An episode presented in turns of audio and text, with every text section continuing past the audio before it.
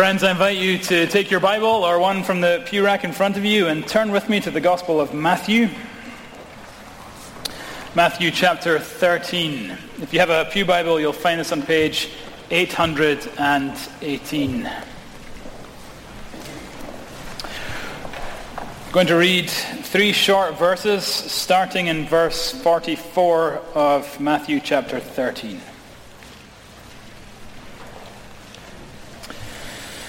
The kingdom of heaven is like treasure hidden in a field, which a man found and covered up. Then in his joy he goes and sells all that he has and buys that field. Again, the kingdom of heaven is like a merchant in search of fine pearls, who, on finding one pearl of great value, went and sold all that he had and bought it. This is the word of the Lord. Let's pray together. Lord, we're glad for these moments to reflect on your word together, and we pray that as we do so, you would be present by the power of your Spirit to teach us those things that you want us individually to hear. Uh, Lord, would we listen well to your voice and to your Spirit, and uh, would you meet, meet, meet with us, we ask, in the name of Jesus. Amen.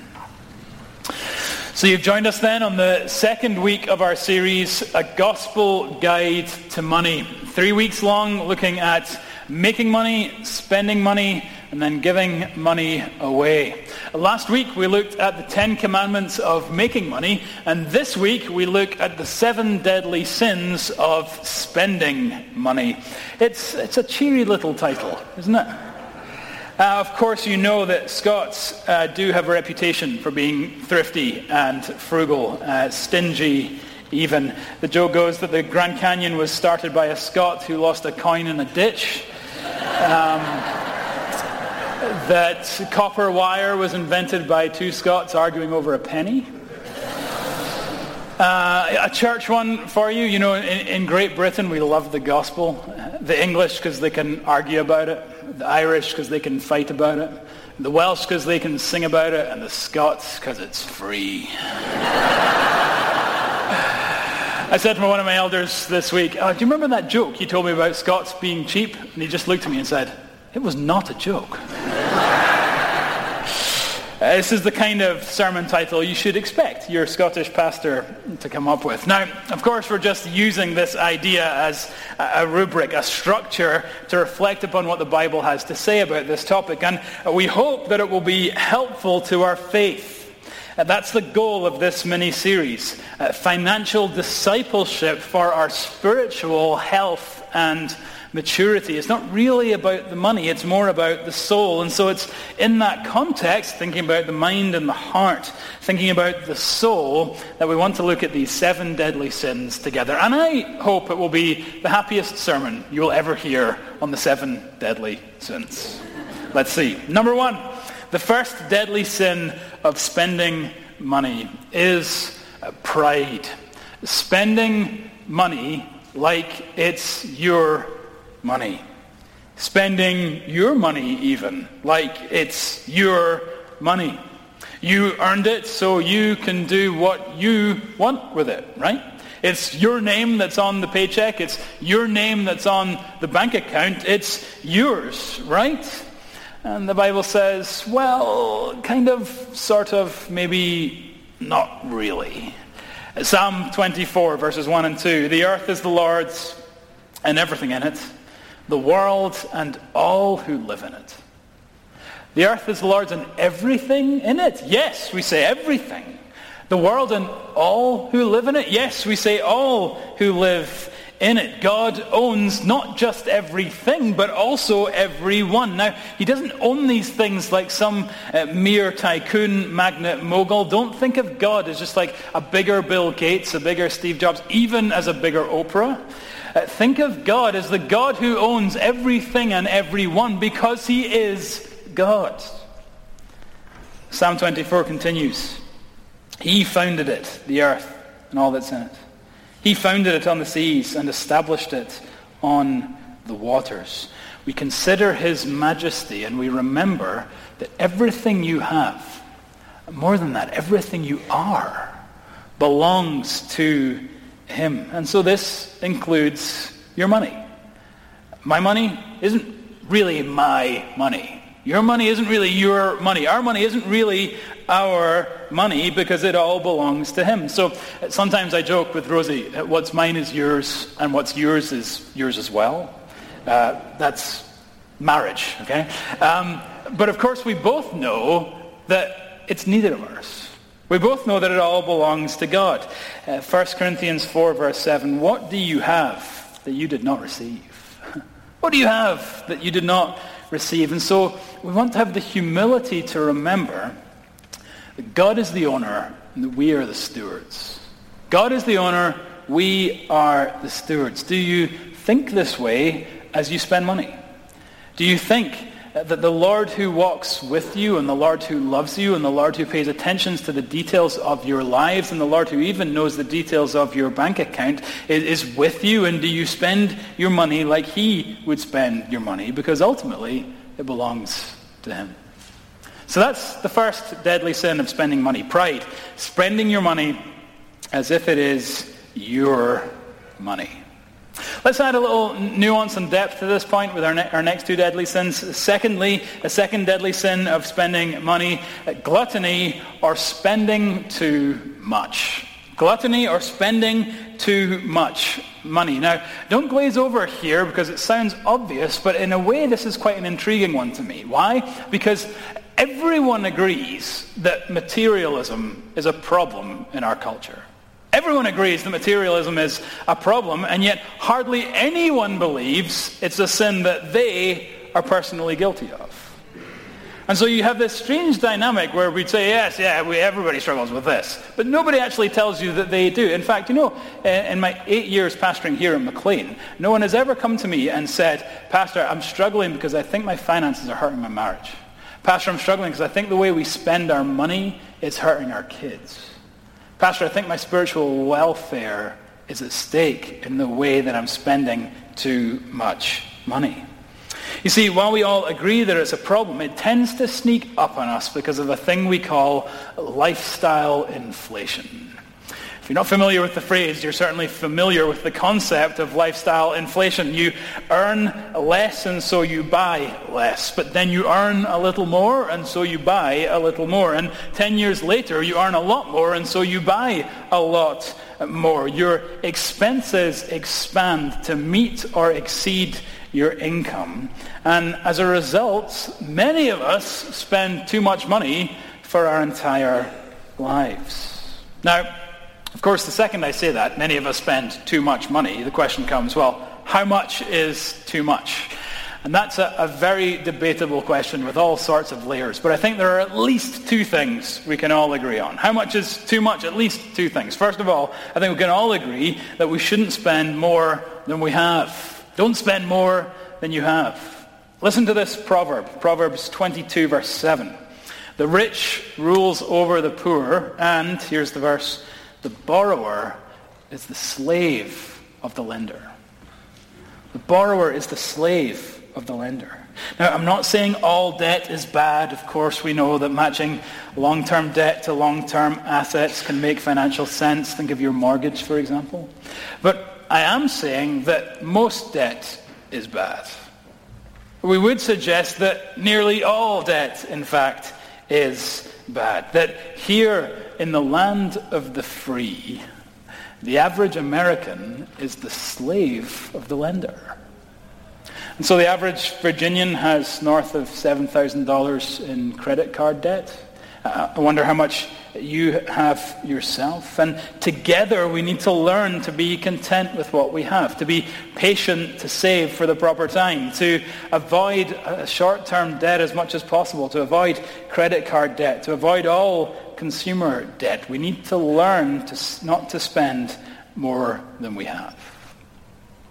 So how much is too much? Well, certainly spending more than we have. Secondly, I think we could all agree, how much is too much? Uh, don't spend more than is wise. Don't spend as more than is wise. Now that's so vague that everyone agrees with me, at least up until this point. So let's work through it and see if you still agree by the end of the point. Of course, we shouldn't spend more than we have, but I'd suggest we shouldn't spend right up to the limit either. We shouldn't spend every single cent that we have. There's wisdom in spending significantly less than you earn.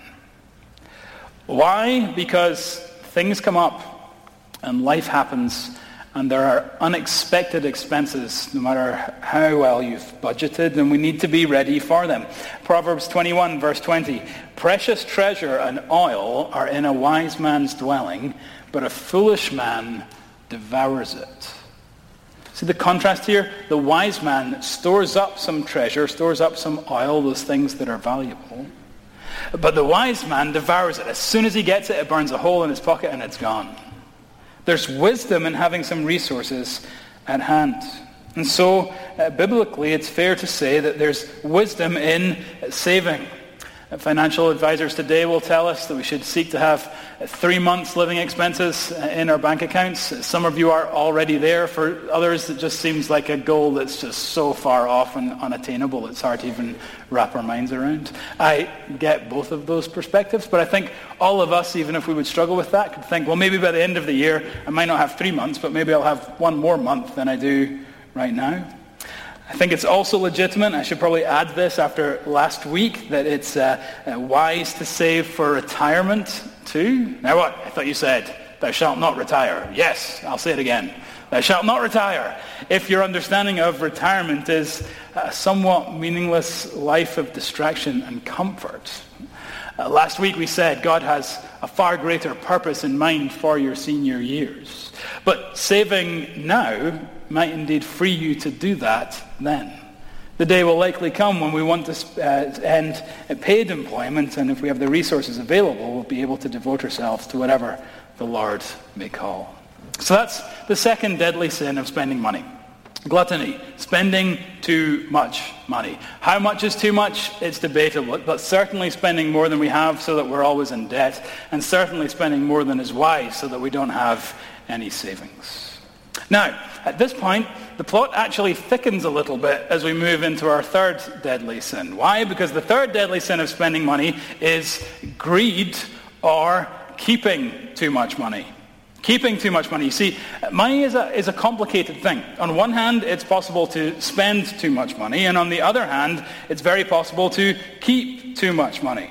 It's possible to have a, a, greedy approach where we keep it and hoard it and hide it. Now, this really isn't about a dollar amount. None of these points are about a dollar amount. It's not sinful to have more than X in a savings account. Rather, it's about our hearts. It's about our souls. It's about our faith.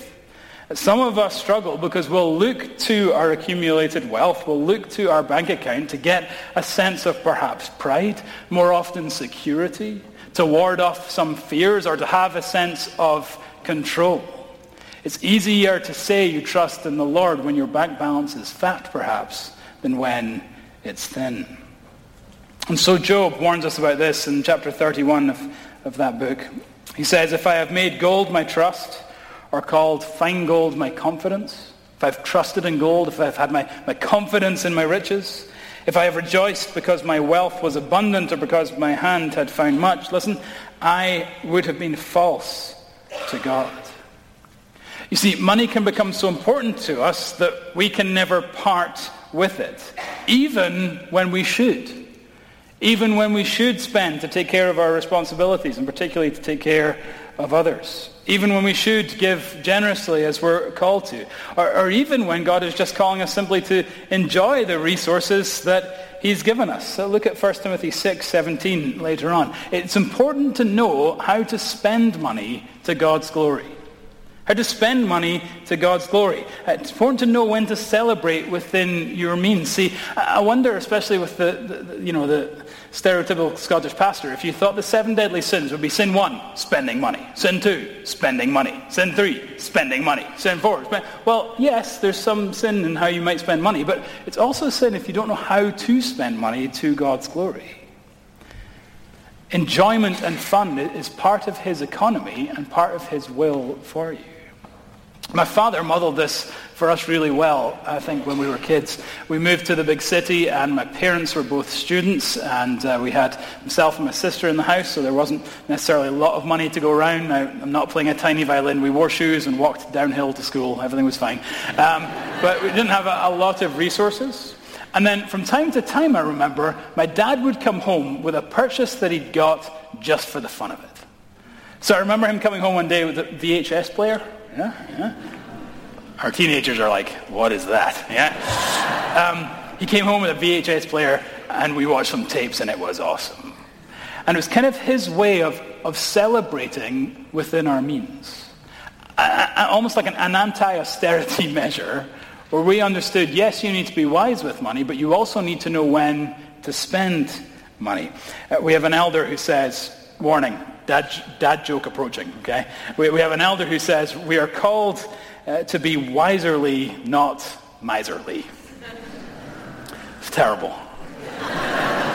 but it's a really good point, right? It's a really, really good point that we're not to hoard our resources, stockpiling them for the sake of our pride, our security, our fear, our control. Instead, examine your motives and then spend in a way that would make God smile. Spend in a way that would make God smile. So that's the third deadly sin then of spending money. Greed, keeping too much money.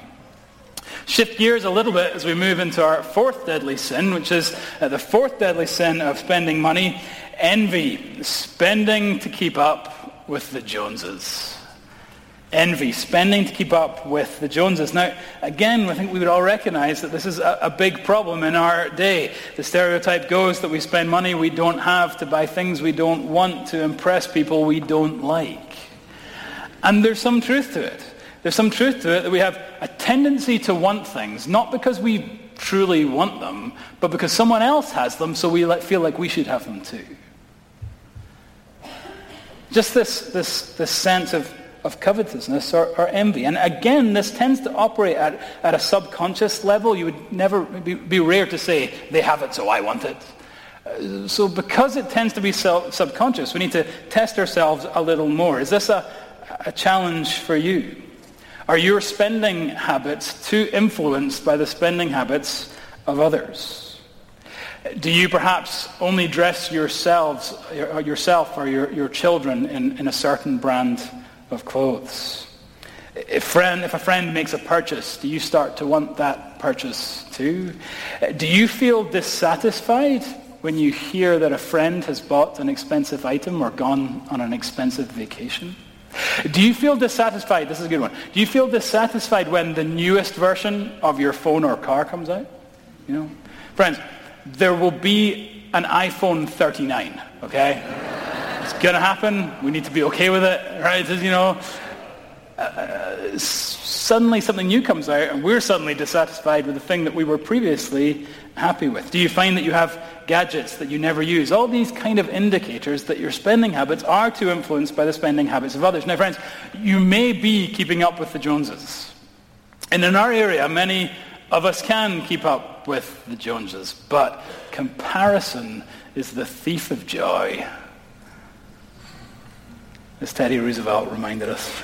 Comparison is the thief of joy, and the Bible calls us to something so much better.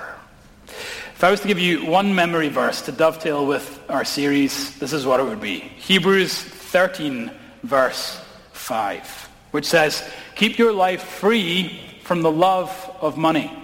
Keep your life free from the love of money and be content with what you have for he has said, I will never leave you nor forsake you. Isn't that a verse full of gospel awesomeness for our money?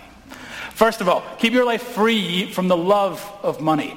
Money's not the problem. Loving money is the problem. And be free from that. Enjoy the autonomy, life, spirit that is found in having money in its proper perspective. Secondly, be content with what you have. Have a glad and happy heart. Don't you love it when the Bible is commanding you to be at peace in your own soul? To not be discontent. To be glad, to be happy, to be content. Why? Here's why I love it. Why? For he has said, I will never leave you nor forsake you. In other words, you have his presence, which means you already have far more than you could ever calculate or imagine. So don't compare yourself to others. It's the fourth deadly sin of spending money, envy, spending money to keep up with the Joneses. Number five, fifth deadly sin of spending money is sloth or not following a budget. Sloth are not following a budget. It's important whether you earn $1,000 a year or a billion dollars a year that you operate out of a budget. It really goes back to the point we made earlier. God is the owner, we are the stewards, and so we need a budget or we need a, a plan for how we're going to steward these resources well. It's not about having a, a rigid set of rules, but about being thoughtful, about being deliberate with how we spend our money. Proverbs again, 21 verse 5. The plans of the diligent lead surely to abundance, but everyone who is hasty comes only to poverty. The plans of the diligent. So, two steps in this regard. First of all, you, me, we all need to have a budget. You need to have a budget. You need to know what you earn. You need to know what your weekly, monthly, quarterly, annual expenses are. You need to know what debt you're paying off. You need to know how much you're saving. You need to know how much you're giving. You need to know how much you spend on fun things and haircuts and what's left over at the end. You need to know all of that. And you need to prioritize that spending and calendar it out, timetable it out so you know how you're going to handle your finances. Step one, you have to have a budget. But step two, is where the money is made. You don't just need to have a budget, you need to follow your budget. That's why the sin of the deadly sin is not following a budget. I am the, the master of designing a beautiful spreadsheet, okay? With columns and charts and pivot tables and graphs that will tell you any kind of statistic you want to know about personal finance and then forgetting about it by the second week of January. Uh, having a budget doesn't do you much good. Following a budget is what counts. And so we need to have a plan that's simple enough to execute and not spend without knowing where it fits and check your progress regularly and get back on the horse when you fall off because we will fall off. Be accountable for how we're spending our money. Have someone in your life you touch base with on these things. Now, quick last word on this. If you're thinking, that sounds great, but I've just I have no idea even how to begin. Know that you're not alone in that. Increasingly, we live in a world where we've had parents who didn't budget, who raised children who didn't budget, who became parents who don't budget, and are now raising children who don't budget. And so you, many of us have the desire to do this, but don't really feel like we know how to do it, or at least not how to do it well. And the church can really be of help to you on this. Don't be ashamed or embarrassed about your personal finances, about what you make, what you save, what you give. Even if the answer is, I don't make much, I don't save much, and I don't give anything, you can come to the church and uh, be helped. Why? Because financial discipleship is part of our spiritual growth. And so you can come to us. And in fact, if this whole topic, this whole series has been sort of convicting and challenging to you, it might be that your best first step is to come and get connected with some confidential resources. Uh, Tom Pilch, our chief of staff, who runs our own administration and heads up our own budgeting processes, uh, would be a great point of contact to connect you with some of our deacons or some other uh, resources that we have to, to help you with your personal uh, finances. Tom at mcleanpres.org. Don't let the fear of doing this imperfectly give way to the sloth of doing nothing. Come, come, come, come. Seek help. The fifth deadly sin of spending money, sloth, not following a budget. Now, sixth deadly sin sounds a little strange, and it sounds a little strange because it is a little bit of a stretch and it is a little tenuous, but I've got these seven deadly sins and I'm trying to preach this sermon on money, so just work with me, okay? Um, the sixth deadly sin of spending money is wrath or emotionally unhealthy spending. Emotionally unhealthy spending. So wrath is extreme anger or an uncontrolled feeling or an emotionally unhealthy state. Now, I'm not suggesting that there's a big problem where we all go out and spend a lot of money in a livid rage, although you've seen the Black Friday videos, okay, that happens. Yeah? Uh, what I am suggesting is that unhealthy emotions dictate a lot of our spending. Unhealthy emotions dictate a lot of our spending, and that's the, the sixth deadly sin. We sometimes justify this or sanitize this by calling it retail therapy. Retail therapy. And you know how it goes. You've been sad or you've been stressed, and so you self-medicate by shopping. You spend money to feel better about yourself, and there's something about the purchase, something about the instant gratification, something about the comfort buy, something about the comfort food, perhaps. You shop to soothe the discontent of your soul uh, so that you'll feel better about your life. You use spending as a coping mechanism. The problem is, spending money to feel better about yourself is rarely to never a good idea, with emphasis on the never a good idea. It typically leads to poor decisions. Proverbs, again, 10, verse 4. A slack hand causes poverty, but the hand of the diligent makes rich. A slack hand, the hand that spends without thinking, leads to poverty. So we need to learn, perhaps, to slow down. Never spend a lot of money when you're sad or stressed. Never spend a lot of money when you're tired or lonely. Never spend a lot of money even if you're just bored or hungry. Never even spend a lot of money in the height of positive emotions when you're excited or getting carried away. You see the greatest thing ever. It seems like the best deal ever. You've clicked and there you go. Generally not a good idea. Want to be aware of spending money out of emotionally unhealthy places. That's the sixth deadly sin spending money. Seventh and finally, you've made it till the end. Two weeks, 17 points in two weeks. You guys have done well. Uh, our seventh deadly sin of, of spending money, and perhaps again, like last week, the last one being the most important one, is lust. Spending to get what money can't buy. Spending to get what money can't buy. Lust, of course, is that inordinate or that hyper desire, that fuel, that drive, that passion to get something that you think will make you happy. Very often used in, in a sexual context, but not necessarily so. That fuel, that drive, that desire to get something that will make you happy. Now, here's the thing. Everyone agrees, once again, that money can't buy you happiness. And yet many of us function like it just might, at least in this instance. At least in this particular instance. And so we spend somehow hoping, somehow, to get more than what we purchased. To get more than what we purchased. Subconsciously again, so we need to challenge ourselves on this, but subconsciously hoping that along with our new possession will come approval or acceptance. Or, along with our new possession will come safety or security. Or along with this new possession will come power or prestige or happiness or comfort or any sorts of things. Something that's often ill-defined, but, but something that will make you someone or something that will make you happy or something that will make things turn out okay in the end. Hoping to get more than what you purchased. A friend of mine described to me this week how, how he had done this very thing recently and gave me permission to, to share with you.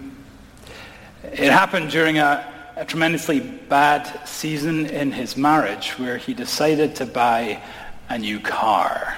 Now, sixth deadly sin.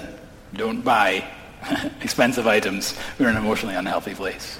But here he was uh, in this midst of a hard season deciding to buy a new car. And looking back on this process, he was really insightful about the steps that he went through.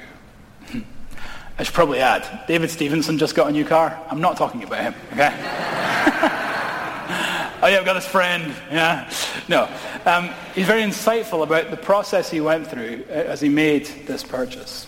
First, it began with research research. He poured himself into the details, the options, the minutiae of this purchase, which he now describes as a work of distraction. A work of distraction. Um, life is so bad that I need something else to focus my attention on. And so I'm going to pour over these numbers. After research, he moved on to decision, where he chose his favorite and reached a conclusion, which he now describes as an act of control. Isn't that interesting? Uh, you know, my, my life is falling apart and there's nothing I can do about it, but this is my decision. I can control this choice. Research decision moved on to the purchase itself. went into a dealership and handed over more money than many of us will earn in a year, which he now so thoughtfully describes as an exercise of power. Isn't that good? An exercise of, of power. He's saying, I may feel small, but I can still buy big. And in this purchase, there is autonomy. There is, there is power. Led forth, and finally to him, calling some friends, showing off his new ride, giving them a spin, which he now describes as being all about his reputation. I may be screwing my life up, and my wife may hate me, but other people still like me. And so you see what he's doing. He's hoping to get more than what he purchased. It's not about the money. It's not about the car. It's about the distraction, the control, the power, the reputation. He's hoping that it will give him something uh, to make him happy, hoping that he'll get something that will make everything okay. The problem is, as my friend Noel attests, that something is something that money can't buy. It's something that money can't buy.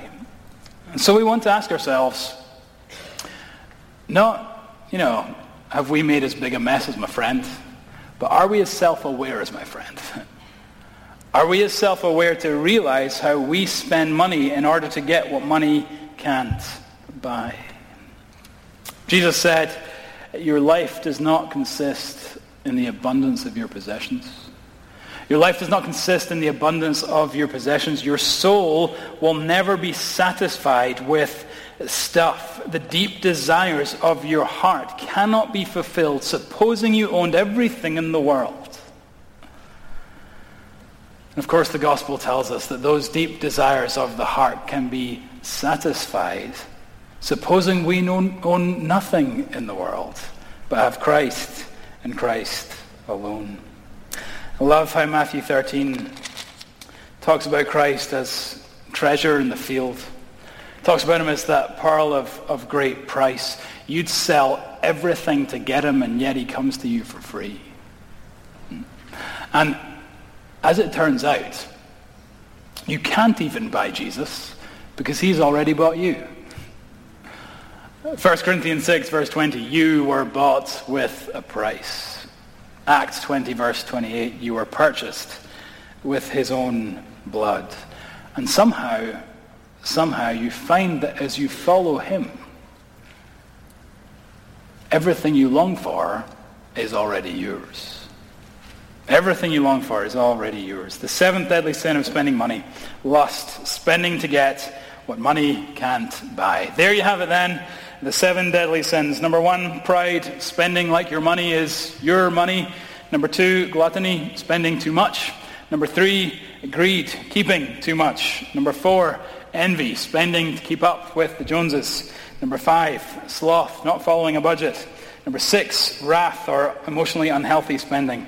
Number seven, lust, spending to get what money can't buy. Friends, there's not a person in this room, and there's certainly not a preacher in this pulpit, who hasn't broken every one of last week's commandments and hasn't committed every one of this week's sins. And so we exhale a little bit and remember that there's freedom in Jesus to live differently, freedom and power in his grace to live differently. His grace changes everything, including our approach to finances. Let's pray together. Father, we thank you that your word is so full of, of practical advice to meet the real issues of real life in a real way. But more than that, we thank you that all the practical application of the scriptures comes to us through the gospel so that we need not obey any command or avoid any sin in order to be acceptable in your sight. That our standing before you is secure in the gospel. And through that grace, Lord, through that same grace, you enable us day by day little by little, in the power of your word and your spirit, to live in a way that enjoys the freedom we now have in him. So, Lord, we thank you for Christ, for all that we have in him. He is indeed uh, all that we have, and he is indeed so much more than enough. In his perfect name we pray. Amen.